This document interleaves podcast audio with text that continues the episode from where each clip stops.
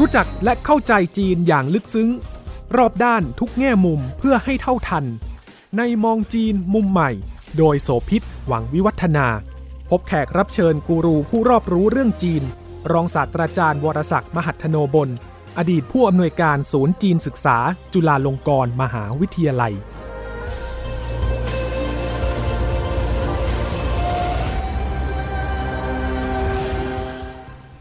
ต้อนรับคุณผู้ฟังทุกท่านมาพบกับมองจีนมุมใหม่ทางไทย PBS Podcast นะคะ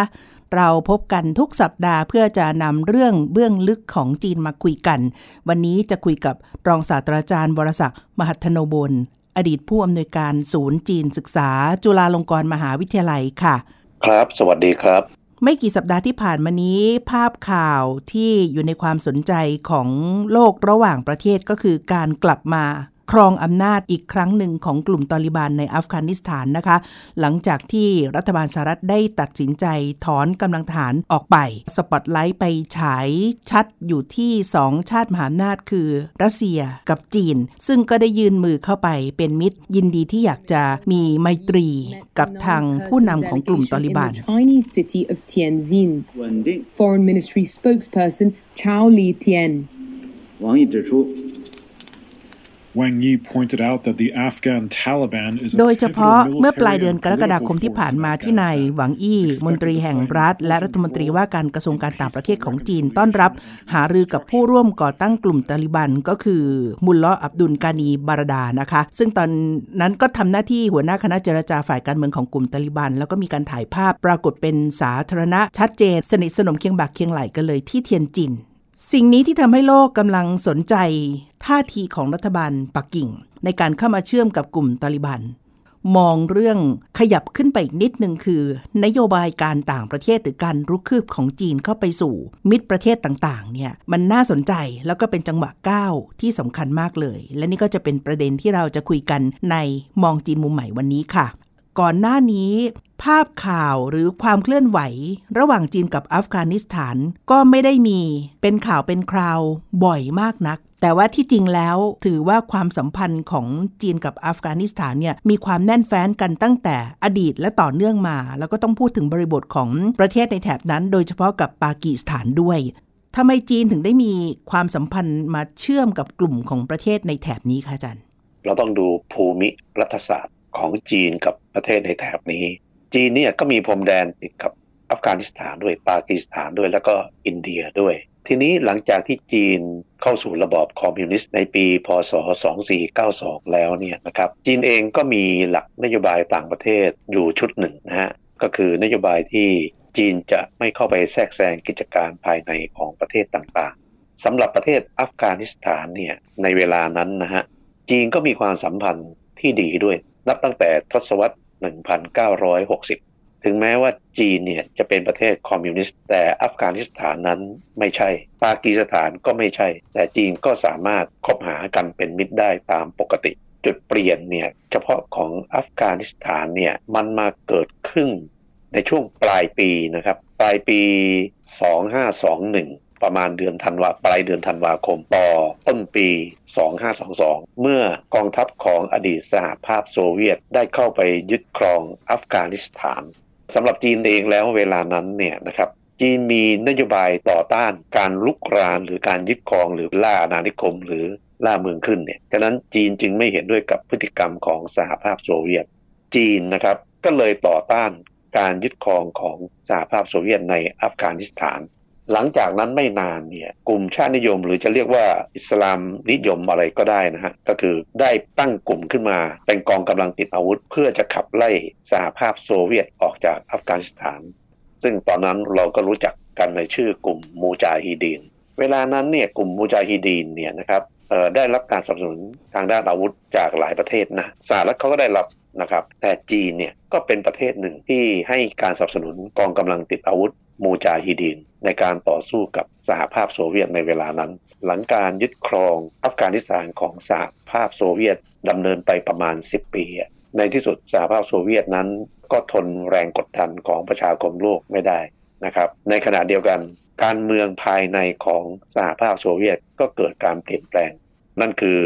ที่มาของการที่สหภาพโซเวียตล่มสลายในเวลาต่อมา ดังนั้นแล้วเนี่ยสหภาพโซเวียตจึงไม่เห็นประโยชน์ในการยึดครองอัฟกานิสถานอีกต่อไป สหภาพโซเวียตจึงถอนกำลังออกจากอัฟกานิสถานในปี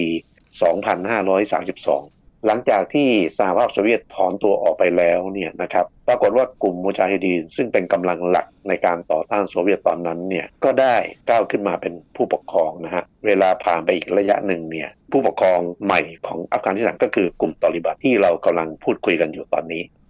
นับจากทศวรรษ 1960 จีนมีความสัมพันธ์กับอัฟกานิสถาน ไม่มีอะไรพิเศษไม่มีอะไรหวือหวาแต่ทุกอย่างเป็นไปตามปกติ แต่มาระยะที่ 2 เกิดปัญหาเรื่องสหภาพโซเวียตไปยึดครองอัฟกานิสถาน ตอนนั้นก็ไม่ปกติแล้วนะฮะเพราะจีนต่อต้านการยึดครองอย่างนั้นนะครับ ทีนี้พอสหภาพโซเวียตถอนกำลังออกไป กลุ่มที่ก้าวขึ้นมาเป็นรัฐบาลอัฟกานิสถานก็คือกลุ่มตอริบันเนี่ยจีนเนี่ยแท้ที่จริงแล้วมีความสัมพันธ์ที่ดีกับกลุ่มตอริบัน ตั้งแต่ตอนที่สหภาพโซเวียตยึดครองแล้ว เพราะฉะนั้นตั้งแต่ที่มีรัฐบาลตอริบันเนี่ยนะครับจีนก็มีความสัมพันธ์กับอัฟกานิสถานในระดับปกติขึ้นมาอีกครั้งหนึ่ง ความสัมพันธ์ในช่วงเวลานั้นเนี่ยนะครับพอจีนมีความสัมพันธ์กับตอริบันแล้วเนี่ยมีอะไรพิเศษไหม มันก็ไม่มีอะไรพิเศษนะจีนอาจจะให้ความช่วยเหลือกับรัฐบาลตอริบันบ้างนะแต่ก็ไม่ใช่ในระดับที่มีมูลค่าสูง สาเหตุสำคัญก็เพราะว่า มันเป็นเรื่องของภูมิรัฐศาสตร์ เขตแดนระหว่างที่มากั้นจีนกับอัฟกานิสถานเนี่ยมันเป็นภูเขาสูง และอีกอันหนึ่งก็คือว่าพรมแดนอัฟกานิสถานที่ติดกับจีนเนี่ยมีความยาวประมาณ75 โดยประมาณนะฮะไม่ถึง 80 ดี จะให้ความสัมพันธ์มันโดดเด่นในเวลานั้นมันมันก็ไม่มี จนกระทั่งเมื่อเกิดเหตุการณ์ 11 กันยายน ปี 2544 นะครับ สหรัฐมีนโยบายต่อต้านการก่อการร้าย แล้วสหรัฐก็เชื่อว่า ผู้กระทำการตัวสำคัญเนี่ยคือบินลาเดนเนี่ยก็คงพักพิงอยู่กับพวกตอริบัน คือไปไปมามาระหว่างชายแดนปากีสถานกับอัฟกานิสถาน ด้วยเหตุนี้สหรัฐจึงถือเอาเป็นเหตุในการที่จะยกกำลังทหารไปถล่มอัฟกานิสถานไปตามล่าบินลาดินนั่นเอง นับแต่นั้นมาเนี่ยสหรัฐก็เข้ายึดครองอัฟกานิสถานตั้งแต่ปี 2544 เรื่อยมา จนถึงถ้านับถึงปีนี้ที่สหรัฐถอนตัวออกไปเนี่ย เป็นเวลา 20 ปี ในแง่นี้จีนซึ่งมีความสัมพันธ์ที่ดีกับตอริบันมาแต่เดิม แต่คราวนี้ตอริบันถูกสหรัฐมาถล่มนะฮะแน่นอนว่าจีนไม่เห็นด้วยกับนโยบายเช่นนี้ของสหรัฐอเมริกาอยู่แล้ว แต่คราวนี้สหรัฐถอนกำลังทหารออกไปแล้ว ตอริบันก็กลับมาเป็นรัฐบาลอีกครั้งหนึ่ง มันไม่แปลกว่าทำไมเนี่ยรัฐบาลจีนกับรัฐบาลใหม่ของตอริบันเนี่ยจึงไปได้ด้วยกันด้วยดี ถ้ามองลงไปในรายละเอียดเนี่ยเหตุผลของการที่จีน กลับเข้าไปมีความสัมพันธ์และถูกจับจ้องมองเป็นพิเศษในช่วงเวลานี้ กับตอริบันและอัฟกานิสถาน ไม่เพียงแค่สิ่งที่จีนประกาศเป่าบอกประชาคมโลกมาตลอดว่าต้องการส่งเสริมให้เกิดสันติภาพ เกิดความสงบสุข แล้วก็ต้องการยื่นมือในฐานะมิตรเข้าไป มันมีประเด็น อยู่ข้างหลังอีกเยอะทีเดียวที่น่าสนใจ อยากให้อาจารย์ได้วิเคราะห์เรื่องนี้ เพราะ 1. มีรายงานบอกว่าจีนก็มีความสนใจเรื่องของทรัพยากรธรรมชาติแร่หายากอยู่ในอัฟกานิสถานที่อาจจะเป็นประโยชน์ และต้องไม่ลืมว่าอัฟกานิสถานก็คือหนึ่งในประเทศที่อยู่บนเส้นทางสายไหม ซึ่งจีนมีแผนที่จะเชื่อมจีนกับโลกใช่ไหมคะ แล้วก็ยังมีบริบทที่เกี่ยวข้องกับเรื่องของความคาดหวัง ว่าจีนอยากจะให้รัฐบาลของตอลีบานเนี่ยเข้าไปจัดการปราบปรามขบวนการอิสลามแห่งเตอร์กิสถานตะวันออก หรือว่า ETIM ที่จีนบอกว่าเคลื่อนไหวอยู่ในซินเจียง และมองว่าเป็นภัยคุกคามโดยตรงต่อความมั่นคงของจีนด้วย ซึ่งในเรื่องนี้สหรัฐเนี่ยได้ถอน ETIM ออกจากบัญชีของกลุ่มก่อการร้ายไปแล้วตั้งแต่ปลายปี 2020 โดยบอกว่าไม่มีหลักฐานที่จะน่าเชื่อได้ว่า กลุ่มนี้ยังคงเคลื่อนไหวอยู่อันนี้ก็เป็นประเด็นที่ที่มองว่า เอ๊ะมันมีหลายปัจจัยเหมือนกันนะที่ ต่างคนต่างต้องเอื้อประโยชน์กันและกัน แล้วก็ทำให้เห็นว่าจีนมีจังหวะก้าวที่อาจจะเข้าไปเชื่อมต่อ ไม่นับรวมอีกปัจจัยหนึ่งคือ จีนกับปากีสถานซึ่งมีสัมพันธ์อันดี แล้วก็ปากีสถานก็ถือว่าเป็นคู่อีกด้านหนึ่งของอินเดีย ที่ก็ถือว่าเป็นคู่แข่งโดยนัยยะกับจีน และอินเดียก็มีความสัมพันธ์ที่ใกล้ชิดกันมากกับทางสหรัฐด้วย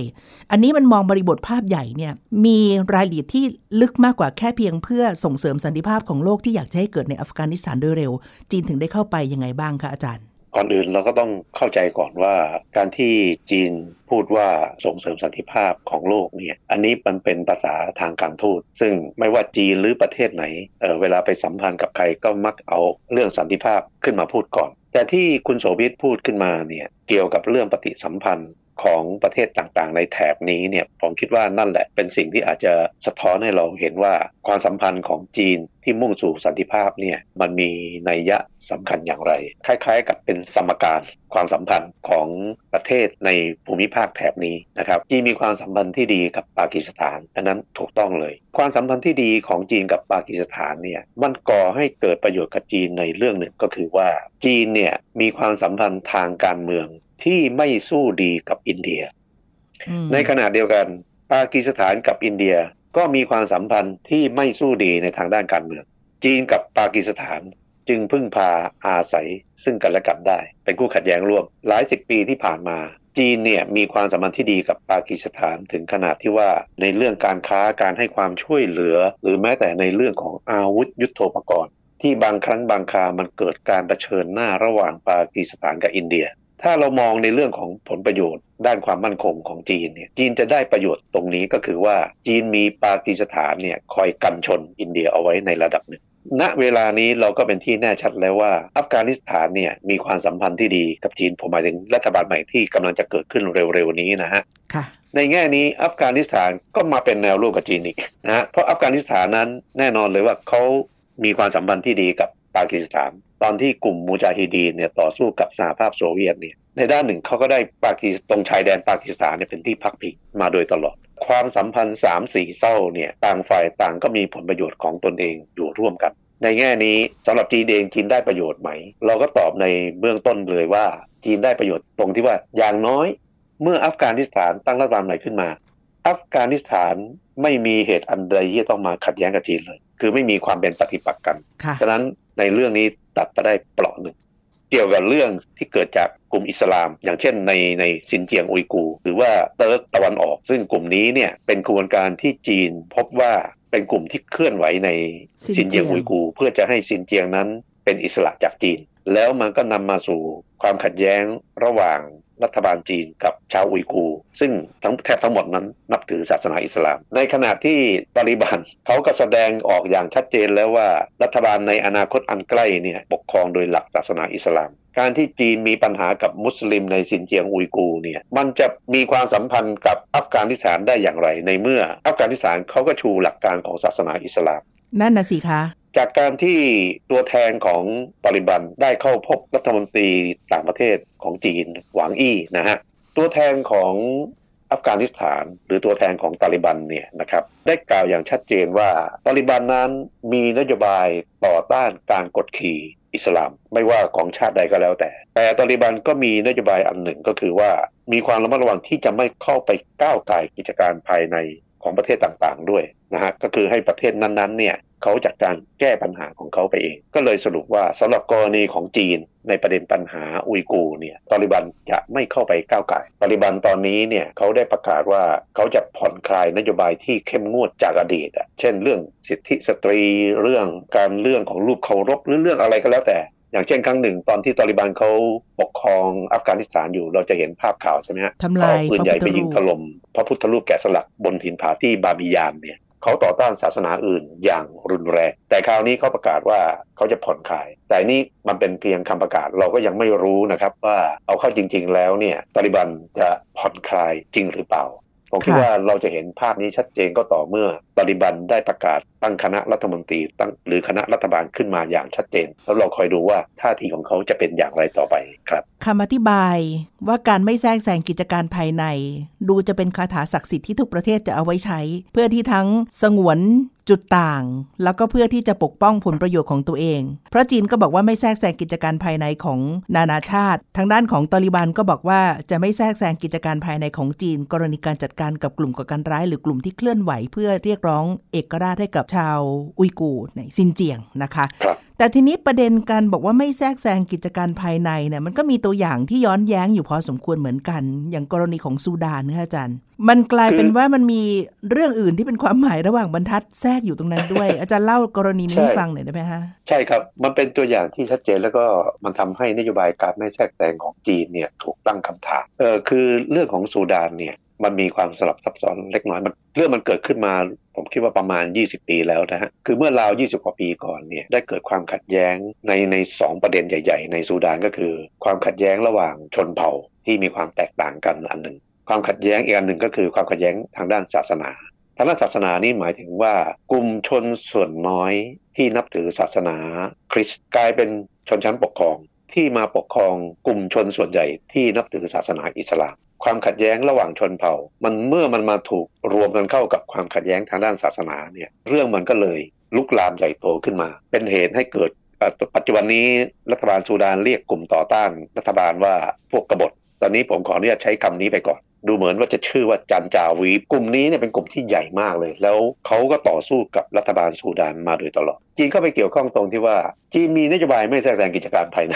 ดังนั้นจีนก็เลยมีความสัมพันธ์ที่ดีกับรัฐบาลซูดาน แต่ความสัมพันธ์ที่ดีเนี่ยมันถูกสะท้อนให้เห็นจากภาพที่เป็นรูปธรรมก็คือว่าจีนเนี่ยให้ความช่วยเหลือกับรัฐบาลซูดานในเรื่องการซื้อขายอาวุธ อาวุธที่รัฐบาลซูดานใช้ในการปราบโกฏเนี่ยเป็นอาวุธที่ ซื้อมาจากจีน แต่ในขณะเดียวกันเนี่ย จีนก็ขอประโยชน์จากรัฐบาลซูดานนั่นนั่นคือการขุดบ่อน้ำมันกล่าวกันว่าน้ำมันดิบของซูดานเนี่ยเป็นน้ำมันดิบที่มีคุณภาพดี นั่นคือมีค่ากรรมฐานน้อยมาก คือเรียกว่าเมื่อได้มาแล้วเอาไปกลั่นเนี่ยโอ้มันจะได้น้ำมันที่มีคุณภาพสูง แล้วจีนก็ไม่ใช่มีอยู่แค่บ่อเดียวนะ มีหลายบ่อด้วยในซูดานทีนี้มันก็เลยทำให้กลุ่มกบฏในซูดานเห็นว่า โอ้การที่รัฐบาลซูดานมาปราบกบฏได้เนี่ยส่วนหนึ่งเพราะได้อาวุธ มาจากจีน ในที่สุดการปราบปรามมันเกิดขึ้นนะครับ แล้วสิ่งที่มันน่าอเนจอนาจใจก็คือว่า รัฐบาลซูดานเนี่ยได้ปราบปรามพวกกบฏเนี่ยซึ่งเป็นชนเผ่าต่างๆเนี่ยนะครับสูญเสียชีวิตประมาณ 2 4 0 0 0 0 คน ตะวันตกซึ่งไม่ชอบจีนอยู่แล้วนะฮะแล้วก็ต่อต้านในเรื่องนี้เขาถึงกับใช้คำว่านี่คือนโยบายการฆ่าล้างเผ่าพันธุ์หากไม่นับการสูญเสียชีวิต 2 4 0 0 0 0เนี่ยสิ่งที่เกิดผลกระทบอย่างรุนแรงก็คือมันเกิดคลื่นผู้อพยพ จำนวนนับล้านล้านคนไปพึ่งพิงประเทศที่อยู่รอบๆซูดาน ทีนี้ประเด็นก็คือว่าตอนที่มันมีการเข็นฆ่ากันอย่างมากมายมหาศาลเนี่ย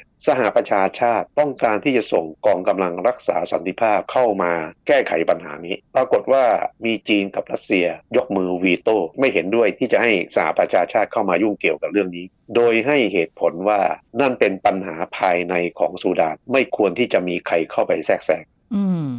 จนกระทั่งมีผู้เสียชีวิตนับแสนแสนนั่นนะครับ การต่อสู้ในสหประชาชาติก็เกิดขึ้นเป็นระยะระยะเกี่ยวกับเรื่องนี้ จนในที่สุดเนี่ยพอภูมิพอมีผู้เสียชีวิตไปมากเข้ามากเข้า ในที่สุดจีนกับรัสเซียก็เปลี่ยนมติของตัวเอง คือไม่ใช่มายกมือเห็นด้วยนะ กลายเป็นว่างดออกเสียง พองดออกเสียงเนี่ย มันก็เลยทำให้กองกำลังรักษาสันติภาพของสหประชาชาติเข้าไปในซูดานได้ แต่นั่นเข้าไปหลังจากที่มีชาวซูดานเสียชีวิตไปแล้วร่วม2 4 0 0 0 0ค่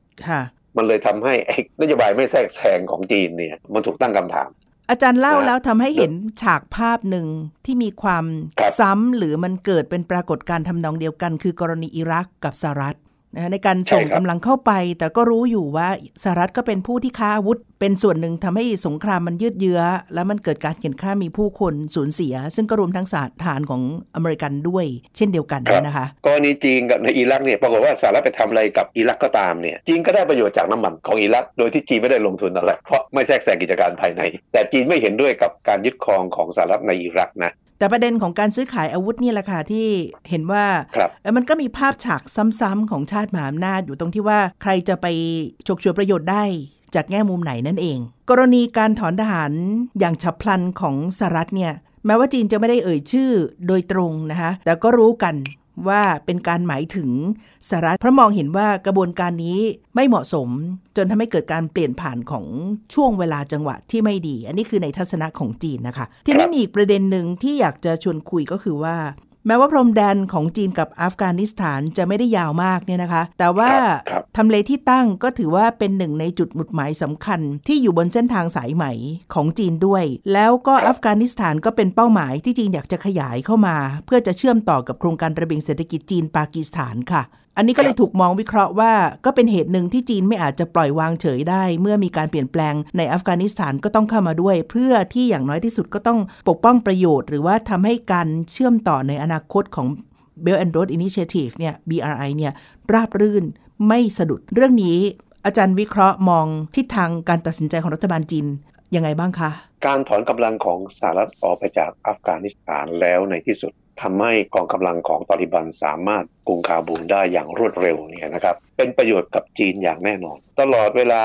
ถ้าหลายสิบปีก็คือจีนมีความสัมพันธ์ที่ดีและแนบแน่นกับปากีสถาน แต่ตั้งแต่ที่จีนใช้นโยบาย BRI ปรากฏว่าทั้งก่อนและหลัง BRI ของจีนนะฮะจีนได้เข้าไปทั้งในรูปแบบของการให้ความช่วยเหลือและรูปแบบของการลงทุน ในปากีสถานอย่างมหาศาล อันนี้เป็นเพราะความสัมพันธ์ที่แนบแน่นด้วยนะครับ แล้วจีนเองก็ต้องการให้ปากีสถานเนี่ยคล้ายๆกับเป็นกันชนหลายปีที่ผ่านมา โดยเฉพาะตั้งแต่ที่จีนใช้นโยบาย BRI เนี่ยนะฮะจีนได้เข้าไปมีบทบาทค่อนข้างสูงมากในเรื่องของเส้นทางคมนาคม ถ้าในกรณีของปากีสถานเนี่ยเส้นทางมนาคมนั้นอาจจะมีเกี่ยวข้องกับในเรื่องของทางน้ำด้วย แต่ในทางบกนั้นจีนก็ทำมานาน ฟังดูแล้วอาจจะคล้ายกับจีนนั้นโชคดีมากเลย ที่สหรัฐถอนกำลังออกจากอัฟกานิสถานไป และตอริบันก็ยึดอำนาจได้ ภูมิหลังเดิมเนี่ยตอริบันนะครับมีความสัมพันธ์ที่ดีกับจีน และสิ่งที่อยู่ในแผนงานของจีนในเรื่องของ BRI ก็คือว่าจีนเนี่ยก็เล็งมาช้านานแล้ว ว่าจะตัดถนนเนี่ย จากปากีสถานเข้าไปยังอัฟกานิสถาน ซึ่งที่ผ่านมามีการยึดครองของสหรัฐใช่ไหมครับ แล้วพอมีการยึดครองแล้วสหรัฐกองกำลังของสหรัฐก็ทำสงครามกับพวกตอริบัน ในแง่นี้จีนก็ไม่สามารถที่จะไปพัฒนาพัฒนาเส้นทางได้คมนาคมได้โดยสะดวกค่ะ แต่ณบัดนี้เนี่ยพอตาลิบันยึดอำนาจได้อย่างเด็ดขาด จีนก็มีความเชื่อมั่นในเรื่องนี้และจีนเองประกาศออกมาเหมือนกันนะครับว่าจีนจะผลักดันให้เส้น ถนนเส้นสายนี้เนี่ยซึ่งยาวมากนะฮะจากปากีสถานจะเข้าไปสู่อัฟกานิสถาน ถ้าจีนทำเช่นนี้ได้จริงในอนาคตเนี่ยจีนก็จะเป็นผู้ควบคุมเส้นทางคมนาคม ในแถบเอเชียใต้และเอเชียกลางอาจจะเรียกว่าเป็นฉากทัดอันอันยิ่งใหญ่ ว่าจีนนั้น มีอิทธิพลสูงมากในภูมิภาคแถบนี้ ก่อนหน้านี้ตั้งแต่คือนับตั้งแต่ที่สหภาพโซเวียตล่มสลายเนี่ยแล้วอดีตไอ้รัฐเล็กรัฐน้อยของสหภาพโซเวียตที่กลายเป็นรัฐเอกราชเนี่ยเช่นทาจิกิสถาน อุซเบกิสถาน ทั้งหมดนี้ก็มีความสัมพันธ์ที่ดีกับจีนใช่นะครับค่ะ เราจึงเห็นภาพเลยว่าจีนนั้นประสบความสำเร็จในนโยบายต่างประเทศที่มีต่อภูมิภาคเอเชียกลางและเอเชียใต้ในแถบนี้ค่อนข้างสูงนะและมันจะเกิดประโยชน์กับจีน แต่ยิ่งสูงเท่าไหร่ นั่นก็หมายความว่าความตึงเครียดระหว่างจีนกับสหรัฐก็จะเพิ่มมากขึ้นไปด้วยเช่นกัน สหรัฐก็อ่านเกมครับไม่ออกเหรอเขาก็น่าจะมองเห็นฉากทัศน์อันนี้เช่นเดียวกันฉันคิดว่าสหรัฐจะตั้งรับ หรือจะทำเชิงรุกยังไงเพื่อสกัด เรื่องอิทธิพลและบทบาทของจีนในภูมิภาคเอเชียใต้กับเอเชียกลางเนี่ยค่ะสหรัฐนี้เนี่ยผมคิดว่าเขามีจุดอ่อนอยู่เรื่องหนึ่งเขามีรัฐบาลสองพรรคสลับกันไปมาระหว่างเดโมแครตกับริพับลิกัน Republican ถ้าเป็นริพับลิกันใช่ไหมมาเป็นรัฐบาลเนี่ยริพับลิกันค่อนข้างอนุรักษ์นิยมหน่อย หรืออาจจะออกมาขวาขวาๆหน่อย ถ้าเป็นเดโมแครตเดโมแครตนั้นก็จะออกมาเป็นเสรีนิยมหน่อยๆเออแต่จริง ๆ แล้วคนที่ศึกษาการเมืองในสหรัฐเนี่ยเขาต่างเห็นพ้องต้องกันอยู่อย่างหนึ่งผมชอบคำเปรียบเทียบมากเลยนโยบายของริพับลิกันกับเดโมแครตเอาเข้าจริงๆ ผมหมายถึงนโยบายต่างประเทศนะไม่ต่างกันเลย แต่ภาพที่เราเห็นว่าข้างหนึ่งแข็งข้างหนึ่งอ่อนเนี่ยจริงๆแล้วทั้งคู่เนี่ยล้วนแล้วแต่มีนโยบายต่างประเทศที่เป็นกำปั้นเหล็กอืมเพียงแต่ว่ากรณีของเดโมแครตเนี่ยที่เราดูอ่อนเป็นเพราะว่ามันเป็นกำปั้นเหล็กที่หุ้มกำมะหยี่ การที่สหรัฐมีจุดอ่อนตรงนี้ คือมีรัฐบาลที่สลับกันไปมาระหว่างสองพรรคเนี่ยมันเลยทำให้นโยบายของสหรัฐที่มีต่อภูมิภาคหรือประเทศต่างๆ ทั่วโลกที่ตัวเองไปไปมีผลประโยชน์เนี่ยมันเกิดการเปลี่ยนแปลงอยู่เสมอ ดังเช่น กรณีอัฟกานิสถานเนี่ยนะครับพอมีการเปลี่ยนรัฐบาลขึ้นมา แล้วสหรัฐมันก็เสียหายเอ่อสูญเสียงบประมาณจำนวนมหาศาลเลยกับการที่เอากองกำลังไปตั้งอยู่ที่อัฟกานิสถาน มันคล้ายๆ กับสงครามเวียดนามอะค่ะที่ต่อมา สหรัฐก็ถามตัวเองว่า เอ๊ะ มันไม่ใช่เรื่องของเรา เราไปทำไม ผลประโยชน์ที่สูญเสียไปเนี่ย เป็นสาเหตุส่วนหนึ่งนะที่ทำให้สหรัฐเนี่ยต้องถอนกำลังออกมาจากอัฟกานิสถาน แต่เชื่อเถิดว่าถึงที่สุดแล้วเนี่ยสหรัฐเขาก็ยังไม่เข็ดหรอกนะฮะ โดยเฉพาะอย่างยิ่งเมื่อจีนเข้าไปมีบทบาทในอัฟกานิสถานมากขึ้นอืมแต่ถ้ากล่าวโดยสรุปในขณะ ณ ขณะนี้นะสหรัฐเนี่ยนะครับเพรียงพล้ำให้กับตัวเองในเรื่องนโยบายที่มีต่ออัฟกานิสถาน แล้วก็เพรียงพล้ำให้กับจีน ภาพที่เราจะเห็น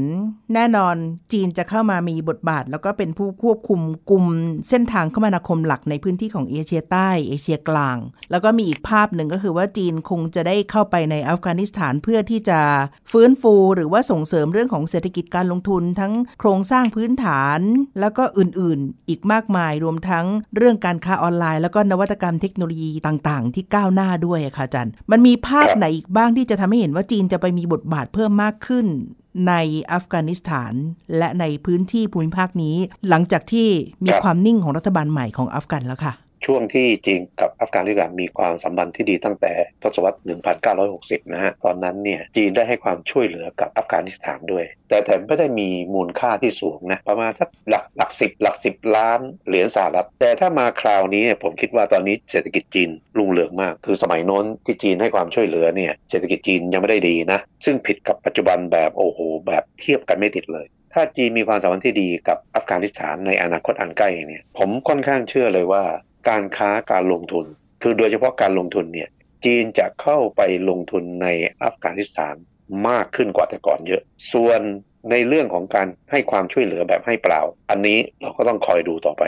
และผมก็เชื่อด้วยว่าอัฟกานิสถานเนี่ยต้องการความช่วยเหลือจริง ๆ เพราะว่า 20 ปีของการยึดครองของสหรัฐเนี่ยบ้านเมืองของเขาก็เรียกว่าย่อยยับพอสมควร แต่การให้ความช่วยเหลือกับอัฟกานิสถาน จะเป็นไปได้มากน้อยแค่ไหนนะครับ ในด้านหนึ่งมันย่อมขึ้นอยู่กับหลักนโยบายต่างประเทศของ อัฟกานิสถานด้วย เขาจะทำให้มันแตกมีความยืดหยุ่นมากกว่าแต่ก่อนหรือไม่ ผมคิดว่าเรื่องนี้สำคัญนะ คือเอาโอเคแหละเขาใช้หลักการศาสนาอิสลามมาปกครองอันนี้ผมคิดว่าก็มีหลายประเทศในโลกนี้นะที่ใช้หลักศาสนาอิสลามมาปกครอง แต่ว่าถ้าเกิดเขาปกครองแบบเดิมเนี่ย ผมคิดว่าอันนี้อาจจะเป็นอุปสรรค เพราะว่ามันทำให้นานาชาติที่จะเข้าไปสัมพันธ์ด้วย หรือให้ความช่วยเหลือ หรือแม้แต่เข้าไปทำการค้าการลงทุนเนี่ยเขาไม่แน่ใจว่าอะไรทำได้หรือทำไม่ได้ ใช่อะอย่างเช่น จีนไปลงทุนในมาเลเซียหรือในอินโดนีเซียอย่างเงี้ยจีนก็รู้ว่าเออหลักอิสลามของเขามันมีข้อจะมันมีขอบเขตขนาดไหน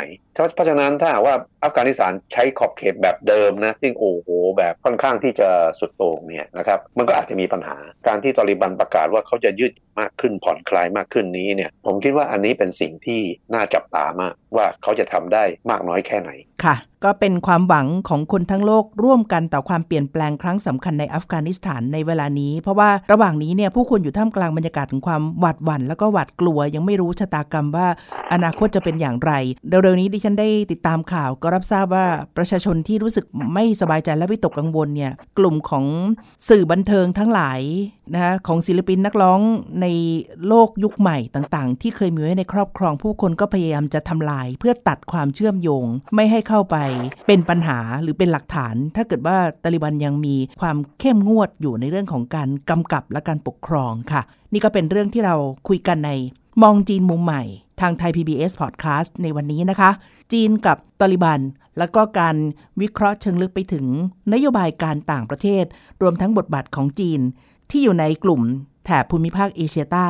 และเอเชียกลาง วันนี้อาจารย์บรศักดิ์และดิฉันโสภิตลาคุณผู้ฟังไปก่อนนะคะ สวัสดีค่ะ สวัสดีครับ